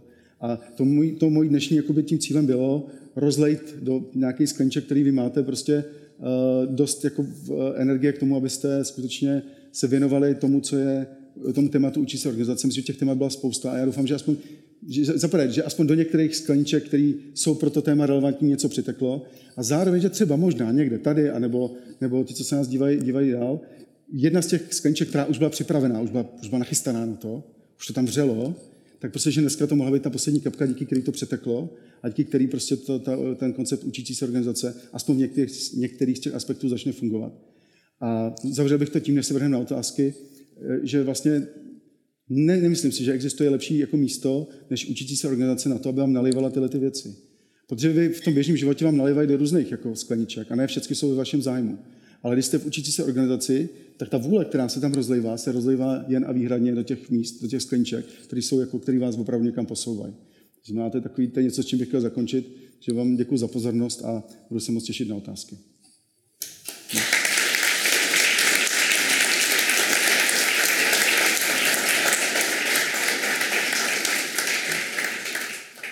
Tak, moc eh, díky. Já než ti položím eh, otázky, které je dost, teda, a vy se ptejte přes slajdů, prosím, prosím, tak eh, já se na to zeptám, to je, ta, je, to, je to jako o té vůli, jo? A my jsme tady viděli jako kdyby hrozně moc, jako kdyby příkladů a my jsme to tak se domluvili schválně, že, jako, že se nás to teďka netýká, protože většina z nás není učitelů a není jako MŠMT a tak dále a tak dále. Ale je tady hodně lidí, kteří buď to pracují ve firmách, nebo jsou majitele firm, mm. dívají se na nás spousty CEOs a tak dále. Mm. A já jenom vlastně pro mě vždycky, když my se spolu bavíme, tak se dostanu jako kdyby do bodu, kdy ty vystrašíš toho slona, faktorová analýza, tohle to, tamhle to, jo, a teď, a teď já si říkám, ty jo, tak není to jako raketová věda, jako, to znamená, zkus mi říct, OK, jsem prostě člověk, který je ve firmě zodpovědný, anebo si chci vzít tu zodpovědnost za to, že budu tvořit něco takového, jako je učící se organizace. Tak jak to udělat, kde začít, krom toho, že by měl navštívit ten kurz, jo, ale, ale jako, co, co jsou nějaké jako kdyby základní věci? Mhm. Díky za dotaz. On to právě není jako raketová věda. Je to o tom, že už jenom to, že si to namalu takhle úplně obecně, jak jsme tady měli třeba ty kolečka, už to, že tomu věnuju ten čas a přemýšlím nad tím, tak se tak mi napadnou věci, které by bez toho mě vůbec nenapadly. A ta faktorová analýza, někdy ty data nejsou. Jako když se peče Vánočka, tak ve velkém množství ty data vidím, že jo a automaticky a ty firmy už s tím dávno pracují. Ale právě to funguje na těch soft věcech a to, že se nad tím zamyslím, tak mi často napadnou věci, které prostě kdyby mě nenapadly, tak bych se vůči ním nemohl jako nějak relevantně zachovat. Čili to je o tom, že já vlastně té statistiky, jenom zvyšuju pravděpodobnost toho, že se zachovám relevantně. Jo? A čím víc toho vím, tak tím víc roste jako moje schopnost to odhadnout. To je právě to kouzlo, to je takový, to, takový ta intuice. Ono často to není intuice. Když jste v něčem expert a děláte něco 50krát, máte pocit, že máte intuici. To není pravda. Vy prostě jste už to tolikrát viděli, že ta schopnost vašeho mozku rychle vyhodnotit, jak to reálně bude, podložená to dlouhou zkušeností, pak vede k lepšímu rozhodovacímu procesu. To znamená, je to o tom, že když se tomu začnu věnovat na nějaký úrovni, tak bych se prostě postupně někam dohrabu. A to, co je bezvadný naučit se organizaci, že vůbec nezáleží, v jaký výchozí pozici jsem, protože právě protože pracuje s těmi okolnostmi. A vždycky zvažuji ty okolnosti. Tam jsou právě ty mentální modely, na co jsou ty lidi připravení. Co už umějí? No možná nic ještě, možná vůbec nejsou připraveni. Tak s tím musím pracovat. Takže první krok bude, že vůbec zvedneme nějakou osvětu, že vůbec zapracujeme třeba na té sdílené vizi. Je to kouzelný v tom, že to nikoho nevylučuje a priori. Jo. A jenom, jenom vlastně, ale říkáš a potvrzuješ to, co, co jsem říkal, je to práce. To znamená, jo. je to, je to, jako, je to, je to, je, je to jo. práce. Jo? jo. Jo, že, že jako, když, se, když mi někdo řekne, hele, moje lidi jako ne, neznají priority, tak ty jim řekneš, hele, já jim pošlu kurz time managementu a priority, tak to není ne, ono. Jo, jo? Výborně, super, já, já si můžu na to navázat. No. A to vlastně i v Edu to máme, to je prostě ten základní koncept je ne, že ti konzultanti a ostatní jsou o to, aby řešili problémy. Ne, ale aby naučili ty lidi je řešit. Dobrá škola se pozná podle toho, ne, že prostě do těch lidí něco cpějí, jsou poslušní a odnesou si s takovým, s takovým množstvím prostě věcí jako ze školy, ale oni čím dřív ji přestanou potřebovat, tím, tím lepší škola. Jo? To znamená, dobrá škola se pozná podle toho, že prostě ty děti jsou schopni se poradit v tom životě sami. S jako vy jako rodiče máte radost z toho, z každého prvku samostatnosti, který to dítě začne vykazovat. Říkám legraci. První takový silný okamžik, který si umí učit zadek. To je fakt jako super když si umí učit zadek. Pak je dobrý, že se umí v autě připoutat a tak. A prostě to, že vlastně cílem toho rodiče je dát maximální možnou samostatnost, tak tohle přesně měla ta škola. A ve stejné logice to celý funguje. I ten kurz je postavený. Ne, že poslouchejte moudra a pak dostanete nějaký lejstr o tom, že jste dostatečně dlouho poslouchali moudra, ale o tom, že vy se naučíte s tím pracovat. Jo? To, je, to je naprosto fundamentální. A jako ta představa, že, že někdo něco udělá za nás, je úplně absurdní. A naopak učit se organizace, se třeba políčečku, ono to, ono to chápe. Ona si uvědomuje tu hodnotu toho, co znamená kompetentní manažer pro rozvoj toho týmu. A nenechá si dopustit, aby ten core business nebo ty core znalosti byly mimo tu firmu. Tome, tome, uh, co je kompetentní manažer? Co by měl mít kompetentní manažer? Protože a já se, a já se setkávám jo. s tím, že, že když se podíváme na tenhle ten trh a podíváme se na trh vzdělávání hmm. a tak dále, tak je spousta lidí, co si přečtou knížku a jdou někde někoho školit. Jo? A, tak, a, a, jako, a mně se tady tohle osobně nelíbí. Jo? Tak hmm. jenom, jenom a, a, vlastně, když jsem manažer, tak jaké jsou ty základní jako znalosti, dovednosti, postoje a tak dále, jako které, bych, jako, které bych měl mít? Zkus. A to je právě bezvaný, že já si řeknu, čeho jsem manažer, vůbec žádný cementárny nebo čeho. Podívám se na, konci, na konci cement, z toho leze vajíčka nebo co. A podívám se, jaký faktory přispívají tomu, že z toho lezou lepší vajíčka nebo lepší cement.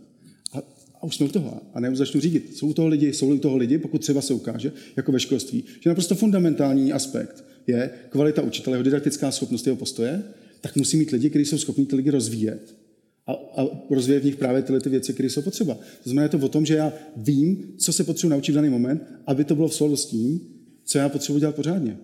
No to vlastně to dává tu odpověď.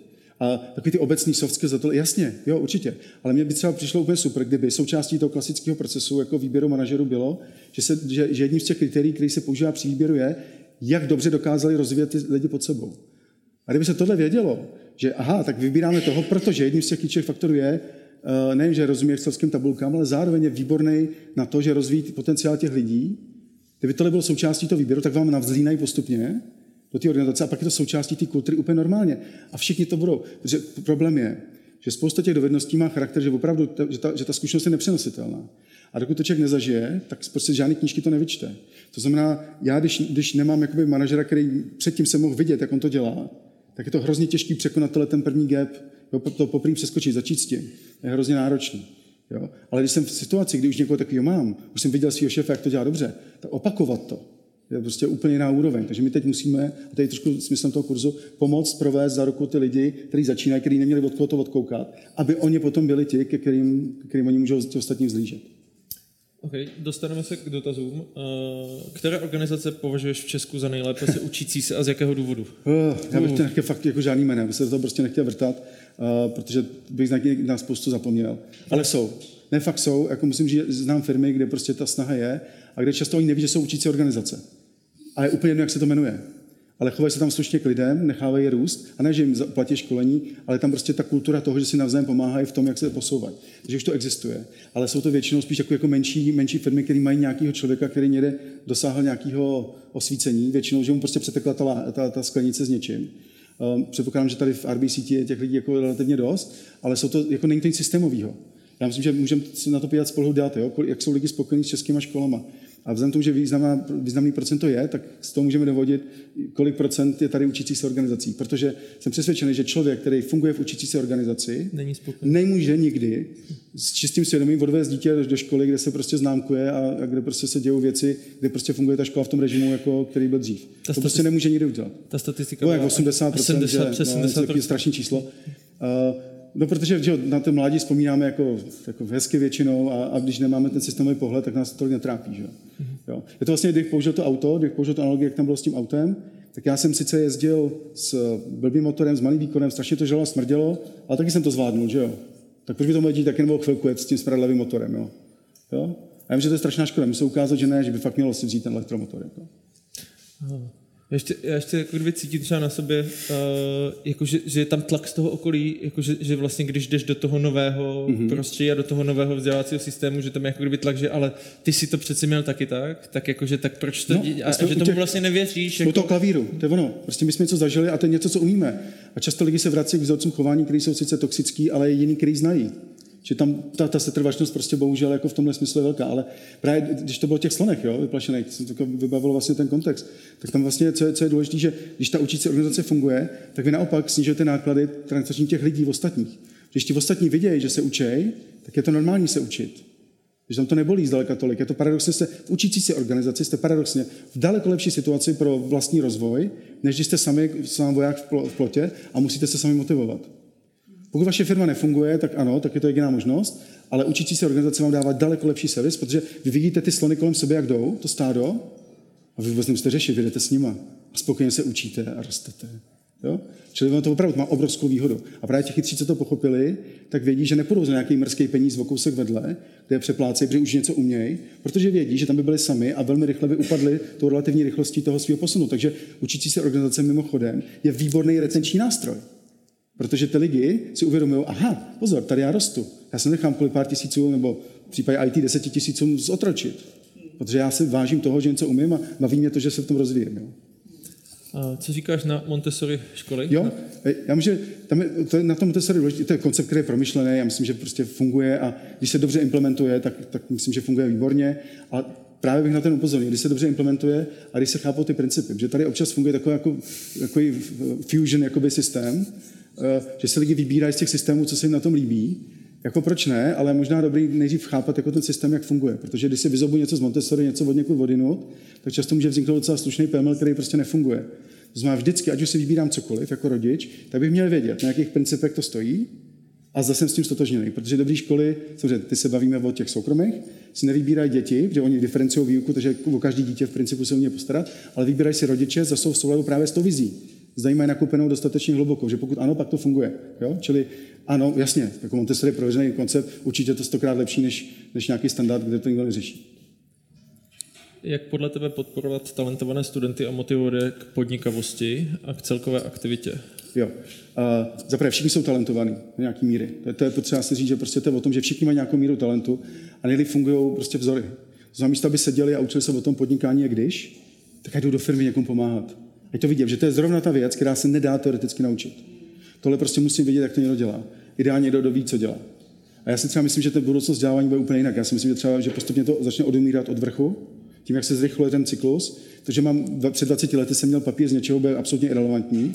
To znamená, eh, ty firmy začnou hledat lidi, kteří mají reálnou kompetenci v nějaký moment. A jim bude celkem jedno, jako měli před 20 lety. A že vlastně ty lidi začnou vyzobávat z toho systému to, co je pro ně důležité. Takže já, když už spoustu věcí umím, v mém mentálním modelu je spousta věcí, tak já si doplním jenom nějakou část a nemusím kvůli tomu šaškovat pět let na vysoké škole a učit se všechno znovu i spoustu věcí, které mě vůbec nezajímají. Jinými slovy, já si budu takhle à la carte vybírat věci, které jsou pro mě důležité a tam se budu posouvat. A nejlepší motivace je fakt ten příklad. To znamená, když vy ty lidi na té škole, nebo ty studenti viděli, mohli si šáhnout na to, co to znamená, jak se to děje. Nic lepšího prostě není. Ale zároveň jsme u toho, že to musí být někdo, kdo si to odpracoval. Nesmí to být někdo z těch 75, protože pak dává falešnou vizi toho, hele, vyfotíš se třikrát na Instagram a bude to super. Jo? To znamená, aby přesně věděli, aby pochopili, aby to umožnilo pochopit ty střeva a oni pak dostanou tu touhu se učit, že budou vědět ty faktory, které faktory přispějí k tomu, že, že ta firma funguje a budou mít vůli, budou už vědět, proč se to učí, proč si to, tohle umět. Že takový ty, že si dají rok pauzu, často se to děje v západní Evropě, že než jdou mezi střední a vejškou rok nebo i více dají pauzu a pak teprve jdou studovat a už ví, proč to dělají. To má obrovský dopad na kvalitu toho, toho co si odnesou to, trošku, když mi tak popisuješ, já jsem včera moderoval uh, diskuzi na Baťově konferenci, Baťov odkaz Evropě a ten komplexní systém, který on vybudoval, mi jako kdyby přesně jo. připomíná ty, ty, ty slony, jak, jak, jak, že vlastně v momentě, kdy to vstoupíš, tak, jako, tak, tak si tam. Uh, otázka, uh, jak se dostat přes uh, horizont uh, volebního období, potažmo ve firmě, kvartál, kvartál, kvartál, kvartál. Jak, jak, jak tohle to vlastně dostat? Ve firmě je to jednoduché, ale jako samozřejmě záleží na akcionářích to znamená, když jsou akcionáři při smyslech, tak jako pro, čím je problém? Tak si prostě dohodneme a zároveň si dáme nějaký indikátory. A pozor, objektivně i v učící se organizaci je spousta jakoby neznámých. Ale učící se organizace, v momentě, kdy zná ten systém, tak je schopná odhadnout délku toho spoždění. To je to nejhezčí. Kdy může racionálně očekávat nějaký výstup. Na to je příklad zná v té knižce, když si pouštíte teplou vodu. Jo? Tak když si pouštíte teplou vodu, máte nějaký boiler, že to není prostě v trubkách, tak je docela dobrý vědět, jak je dlouhá ta trubka. Jo? Protože přijete někam, tam to není označený, vy nevíte doleva doprava, jestli je teplá. To znamená, to, co pustíte na začátku, definičně studený, než ten boiler se nakopne. A vy, když nevíte, jak je dlouhá ta trubka, tak vám to teče studený, vám přijde divný, jak to otočíte, tak mezi tím se vypne kotel, zase to teče studený, tak mezi tím to teče trochu té teplé vody, jak to chvilku teplý, zase studený. To znamená, bez znalosti toho systému, když to spoždění, vy tam budete kvedlat tou sprchou, až se z toho zblázníte. V momentě, kdy víte, jak ta trubka je dlouhá, kdy můžete racionálně očekávat, že začnete z teplá voda, a jste v trošku jiné kategorii. Takže to vyžaduje opravdu znalost těch lidí, říct, kdy můžeme něco očekávat, že nastane a jaký budou třeba sekundární indikátory toho, že se nám to daří. Že třeba první indikátory může být nějaký růst důvěry v té firmě. Jo, že třeba zjistíme, že ty lidi prostě, a jsem víc důvěřil, otevřel jsem něco, ale to se ještě neprojeví, zdaleka ne, na nějakých třeba číslech nezbytně. Někdy dokonce může dojít k nějakému mírnému poklesu, protože vy se něčemu začínáte věnovat, tak to energie jako nevěnujete něčemu jinému. Nebo lidi přestanou fixovat, nebo jo, prostě je tam spousta faktorů. A v momentě, kdy tohle je ve hře, tak v pohodě. Jak se dostat přes volební cyklus, nevím. Uh, fakt nevím, protože prostě myslím, že, že, že tenhle svět začíná ovládat populismus a to takže brutálně. A je to vlastně, je to strašně frustrující pro mě, protože vlastně populismus je úplně to samý jako, jako, jako fabrika, která nefunguje v žádné regulaci, že jako bere jenom ty benefity. Postavíte prostě papírnu, vyprodáváte ten papír a ten bordel z té výroby posíláte do řeky. A vám to úplně šumák, co se s tou řekou děje, to si vyčistí do jiný nebo nemocný do jiný než vy, vy jenom inkasujete ten benefit. A to je přesně to, co dělají ty populisti. Oni slibují hory doly, ale kdyby se aplikovalo to, co oni slibují, což je nerealistický, tak to způsobí jinde spoustu problémů a to je ten odpad se do té řeky a je to nezajímá. A podle mě cesta je, že budou lidi, kteří umí kriticky myslet, to znamená, jsme zase u toho dobrý školství, lidi, kteří se nenechají opít rohlíkem a populisty vyženou, jenomže problém je, že to je slepice vejce. Jo? A proto třeba vzniklo EDU, že vlastně já jsem přesvědčený, že ta, že ta cesta ke změně vede mimo ten vzdělávací systém. Že my zaprvé nemáme zhodu na té vizi a právě nemáme dostatečně dlouhý čas, než nám doteče z toho boileru ta teplá voda. Protože moje zkušenost byla, že statisticky jednou za rok přišel na ministerstvo úplný blázen, jako ministr. Jako magor, regulární magor. Regulární magor prostě. A já když se pr- pracuji v horizontu, který má 10 let, a mám statisticky, prostě je to 50-50, jednou za rok, že přijde magor, to, to, to, to nejde. To prostě ta pravděpodobnost, že se sejdou okolnosti, že deset let nebude Magor, bude držet vizi a ještě se na předtím, je podle mě nulová. Takže proto je důležité, aby, se, aby jako byly tyhle ty akce, aby eh, prostě rodiče fungovali ve svých firmách nějak, eh, a, a potom vlastně byly agenty té změny v tom systému a, a čím víc lidí prostě přestalo tolerovat tu hruzu, kterou vlastně máme, že nejsme schopni zaplatit ty nejdůležitější lidi, kteří to tady vlastně jako řídí a to jsou ti učitelé. Uh. Já, já ještě navážu, my jsme i měli diskuzi na to se, vlastně ze standou, si na to dobře vzpomínám. Uh, ona je obecně jako kdyby nedůvěra toho, že se to dá vlastně měřit, ten výstup. Mm-hmm. Jo? A, a my jsme, jsme se toho dneska jako trošičku dotkli, ale, ale zkus říct, že, protože to jsou ty tvrdé, ty se dají měřit bez a ty měkké vůbec a tohle, že, že, to, že to vlastně jako, že to, že to je vlastně kec, všechno ale, se dá měřit. Ano, i nepřímo. pozor, jak třeba vidím, co děti si dokážou zařídit sami, co všechno zvládnou. A já vidím ten výsledek. Když vidím upečenou vánočku, nemusím řešit, co se dělá mezi tím a vím, že to umí. Že všechny ty věci, které je potřeba, prostě umějí. A mimochodem to mě přivedlo na, na, tu myšlenku té zpětné vazby, jo? že to je přesně o tom, že jak je možné, že ve školství vlastně není zpětná vazba. Že on ještě kromě toho, že, že máme horizont dlouhý a tak dále, tak on má ještě kvazi monopol. Že vlastně nemá žádný důvod se měnit, protože mu nikdo neříká, že to je špatně. Prostě, že to zadarmo, pohlídají vám děti, to je super, že jo. Ale takže na tom třeba mimochodem krásně poznáte, jako jestli ten, ta škola nebo ten učitel je jako aspoň trošku jako vám blízký, když, když, když se zeptáte, když vidíte reakci na to, co by říkali na to, kdyby studenti začali hodnotit je jako učitele. A pokud ten učitel začne prskat, skákat dva metry vysoko, tak jim vlastně říká, že pozor, no, co to přece nejde. Známka je, hodnocení je nástroj prostě ovládání, to je silový ten, já ho přece nemůžu dát těm ostatním. My tady se o to, aby, aby mě poslouchali. Ale když mu to nevadí, tak naopak, a to je ta cesta, že najednou zjistí, aha, pozor, já jsem vlastně nic nenaučil. Že některý učitel může 30 let učit a nic nenaučit. Že on, on tam něco říká, naprosto nudného, lidi si to píšou do sešitku, a pak se to učí doma. Ale na tom testu to umějí, takže on vidí testy, hele, to jsem to naučil báječně. Přitom, kdyby jim rozdal ten papír a do té školy vůbec nešli, tak byl výsledek stejný. Ve té zpětné vazbě já vůbec nevím, co se děje. To znamená, základ je dodat do toho zpětnou vazbu, kdyby děti se mohly vyjádřit, co si o tom myslí, kolik času tomu dali, čemu nerozuměli. A postupně to vytunit a potom můžeme to i fakt měřit, můžeme najít nepřímé indikátory a který by neměli ten, ten patologický efekt toho, že se pak učí, že se vlastně z toho eh, indikátoru stane cíl, což je vždycky špatně. To znamená, musel by se to udělat takové nepřímo, aby to nevedlo k tomu, že pak bylo zase šrotit něco jiného než matiku češtinu. Uh, tady otázka na Massive Open Online Courses, Coursera, Udemy a podobně. Funguje to? Jaké jsou české uh, alternativy?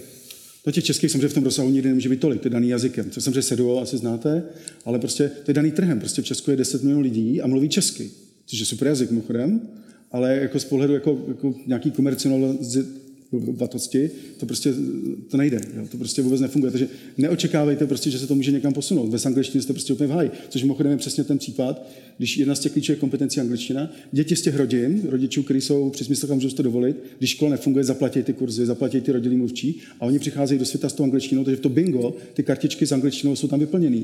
A oni mají úplně jiné možnosti a právě to o tomhle těch mucích. Muci jsou výborný nástroj, jsou skvělé. Opravdu je to bezvadný já nevím, asi každý, kdo to někdy zažil, tak ví, že se může naučit kdykoliv cokoliv, ale problém těch muků je, za prvé, že, že vlastně ty děti, které nemají ty postoje, tak nevidí důvod, proč to používat, že pro ně učení se je takový stres, že sami si to doma dobrovolně teda způsobovat fakt nebudou. Takže to paradoxně vede k tomu, že to ještě zvětšuje ten, ten, ten handicap, že to používají ti, kteří v ten, ten systém vidí. A ještě tam je jedna věc, která je trošku problematická, a to je ta vůle. Když jsem na to voják v poli, motivace, aby si teď pustil něco, co si můžu pustit kdykoliv potom, je daleko těžší, než když jsem právě v té učící organizaci, kde prostě vidím ty ostatní slony. To znamená, on to má své limity. Jo. A uh, když jsem prostě úplně, jako když fakt chci, tak, tak mě nic nezlomí. Jenže to se baví od nějakým prostě kousku gausovky na konci. A když, to, když, když bychom rozjeli učící organizace, tak my jsme schopni do toho vtáhnout daleko větší procento lidí, kteří by neměli dostatek vlastní vůle, ale zároveň mají potenciál na to, aby to používali. Když jenom třeba to, že se sednou jednou za týden, tři kamarádi, a, po, a jedou společný kurz a sednou si na 20 minut a pobaví se o tom, co tam bylo, nebylo, tak kromě toho, že mají obrovskou přidanou hodnotu z té reflexe, tak dramaticky, ale dramaticky roste šance, že to dojedou. Jo, takže jo, je to super jako nástroj, je dobrý vidět profesory z Harvardu nebo odkud ze Stanfordu, ale není samospasitelný.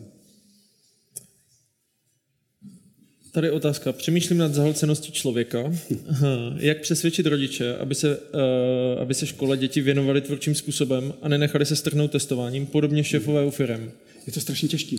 To prostě, ne, ale fakt je to těžký. Protože jako rodič jsem v té pozici, když se moje dítě nedostane na více Gimple, a tak já si představím, co se bude dít jinde, a já si vybírám. Já vím, že je to špatně, co je to výkonově postavení, ale zároveň, že tam bude třeba méně sociálních patologií v tom kolektivu budou tam nějaký děti. Prostě to, to, nikdy nevolím prostě jenom z dobrých možností. Jo? Je to prostě nějaký výběr, který prostě občas je dobře, občas je špatně.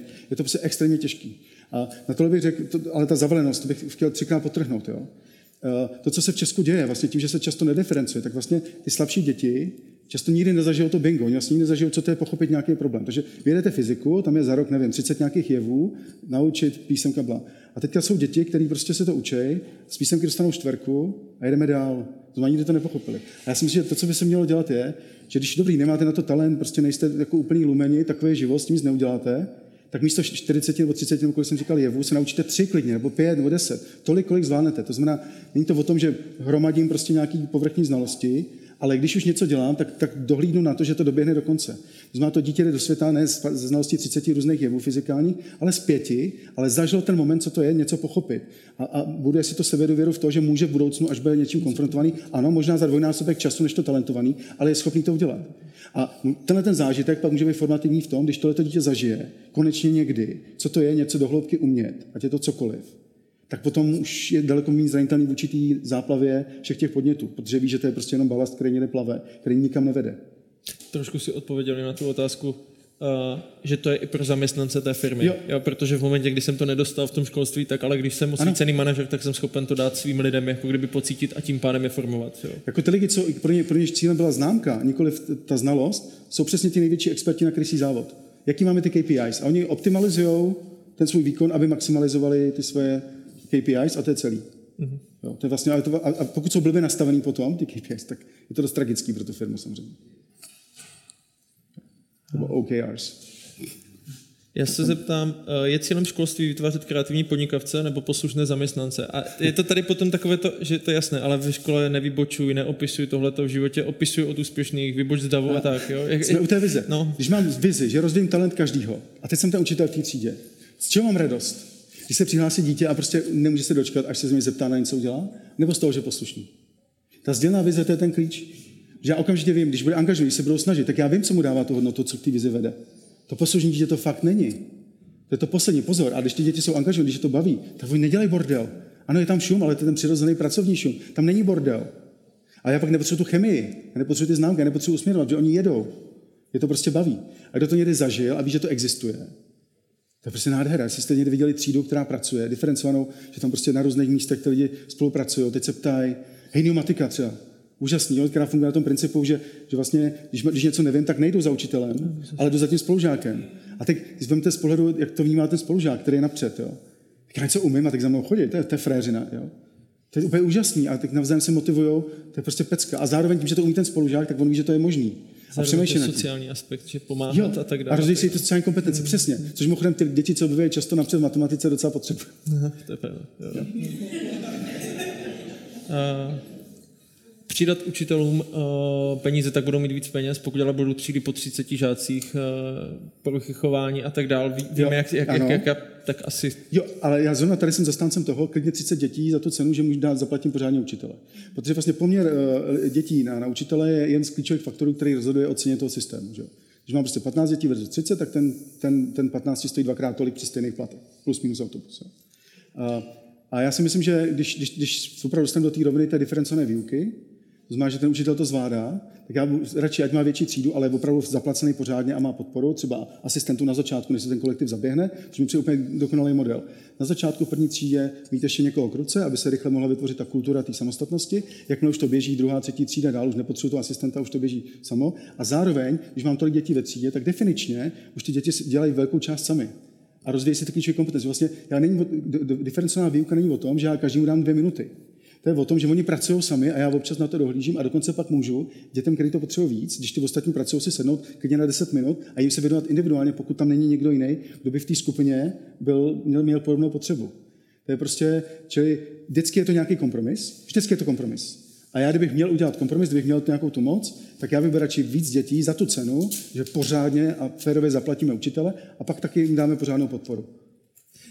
Teď, teď jsem si akorát vybavil obraz jak vypadá většina školení, kdy tam přijde ten školitel a takhle to jako kdyby sází, ale moc už často se nestává to, že tam jako kdyby pracují lidi prostě na různých tématech a on tam jako přichází. Jo? Že, že jako... A tam záleží, co se vlastně učí. Hmm. A v momentě vlastně čím jdete vejš, tak roste procento těch věcí, které jsou, si bavíte v té kategorii, že to umím použít i ve změněném kontextu, to znamená, že tomu fakt rozumím, ale to je hloubka, kterou se nemůžu naučit teoreticky, z pravidla. To je něco, co si musím zkoušet docela intenzivně, čili pak musím tomu zvolit ten formát. Jo? Tohle je formát ochutnávky, že jo? Jako tohle je povídací, ale kdybychom chtěli skutečně něco dělat, tak pak na to je ten samozřejmě ten kurz, že, jo? že se může jít do hloubky. Uh, není v uh, základním kavivním stanem právě rodič rodina, prostě, která vlastně jo. vytváří ten postoj a to, ano, jako kdyby, jakým způsobem se k tomu vzdělání. Jako kdyby... Ano, v Česku ano. A víme prostě hned po Japonsku je Česko jakoby země, kde je nejmenší sociální mobilita spolu toho, to znamená, když ty rodiče fungují a těm dětem to zajistějí, tak ty děti jsou v pohodě, když jim to nezajistí, tak mají smůlu, protože většina škol ten handicap neumí dohnat. Ano, je to tak. Tak, jak jsem mluvil o tom kormidlu. Prostě bohužel, a je to strašně nefér. Já jsem si rodiče nevybral, mám rád rodiče, já jsem spokojený, jako dopadl jsem dobře, ale ne všichni mají to štěstí a je to prostě strašně nefér. Je to strašně nefér a je to vlastně eh, obžaloba eh, těch elit, že lidi, kteří měli nějaký potenciál, jenom protože měli smůlu na něco, takže ten potenciál nerozvinuli a že prostě žijou život ve frustraci a volej Bůh ví koho. Jo? A je to, je to fakt, je to selhání té společnosti a myslím že znamená koncept učící se organizace, který stojí na tom, že rozvíjím potenciál každého v té organizaci, respektive ve škole, pak je to škola, je jediná prostě dlouhodobě únosná cesta pro mě jako vlastně, a nevím, jestli to vidíš stejně, je i zodpovědnost právě toho zaměstnavatele, jako kdyby ty, ty lidi jako kdyby tlačí tím, protože oni potom zatlačí na ten vzdělávací systém. Ano, Takhle ano, to jako vidím. Přesně, ano. Že přesně jsme říkali, ty rodiče, kteří sami dělají práci, která je baví. Znamená, je to kvůli složenkám, ale fakt je to baví, tak to jsou přesně ti, kteří jsou agenty změn v tom systému, protože vidějí, jak ta vnější motivace funguje, jak prostě úplně vytrhává toto to, to jádro, ten princip vzdělávání a z těch dětí dělá slepý opičky, které jenom se učí to, co se jim řekne, se mají naučit. Jo? A to znamená, to jsou ti, kteří to pak můžou změnit. Jsou tady otázky, uh, jak teda začít? jak teda začít změnit školství, nebo prostě tak, jak to funguje ve firmě? Jak začít? Já myslím, že do, do, dobrý je... se na nás hodně lidí, tak vem si to přímou řečí uh, teďka. Tak já myslím, že dobrý je si nejdřív jako udělat startovací bod, to znamená, kde vlastně jsem. To znamená sednout si a férově si zkusit říct, vybrat si ty faktory, jak na tom jsem, jaká je ta moje vize, prostě co opravdu dělám a, a respektive co, co je a jaký, jak se mi daří naplňovat. A udělat si takovou faktoru, já jsem trošku na to free, to faktorovou analýzu. On to zní fakt hrozně, ale nic složitého to není. Jo. Prostě si zkusit prostě říct, kde jsem, ta výchozí pozice. A už to, že se tomu věnuju a musím nad tím přemýšlet, mě někam posune. Nebo když to optimálně dělám s nějakými dalšími lidmi. Protože čím víc lidí mám, tak tím mám věrnější obraz. Proto ta otevřená komunikace je bezvadná, že vlastně, když se to vidí z více stran, lidi se nebojí to sdílet, tak máme plastičtější obraz o té situaci, můžeme se daleko relevantně rozhodnout, logicky. Čili je potřeba začít, to znamená podívat se na to, kde jsme, kam se chceme dostat, No a v momentě, když víte, kde jste, tak pak už jenom řešíte, jakou cestou se tam dostanete. Ano, na začátku to může být těžký, ale v momentě, kdy, má, kdy jste na té plošince, která se hejbe, tak když udělám nějakou chybu, tak mi to rychle skoriguje. A, a postupně se ta schopnost někam posouvat zlepšuje a zlepšuje. Jo? Čili ten, ten nejdůležitější krok je opravdu přelití té skleničky. Rozhodnout se, já do toho jdu, já chci, a překonat ten moment, než si začnou dostávat výsledky. A tam zase použiju příklad. Tam se pozná ten dobrý učitel, jo? třeba jazyk. Tam je těžký, že ta vložená energie má většinou dost velký spoždění, než to můžete reálně použít. A je to přesně o tom, jestli dokážete udržet tu motivaci v tom mezidobí. Ale vy musíte držet jenom do toho dobu, do toho, do toho bodu, kdy, kdy, kdy se člověk začne sám uvědomovat, k čemu všemu byla ta energie dobrá, kdy začne ten jazyk používat. Tam už nepotřebujete tu motivaci, nějakého slova nepotřebujete, tam už člověk frčí sám je nadšený. Znamená uvědomit si, co udělat pro to, abych vyfutroval to období, kdy budu zranitelný, kdo mi pomůže ty slony provést tím, tím vzdělávacím údolím smrti. Jakoby.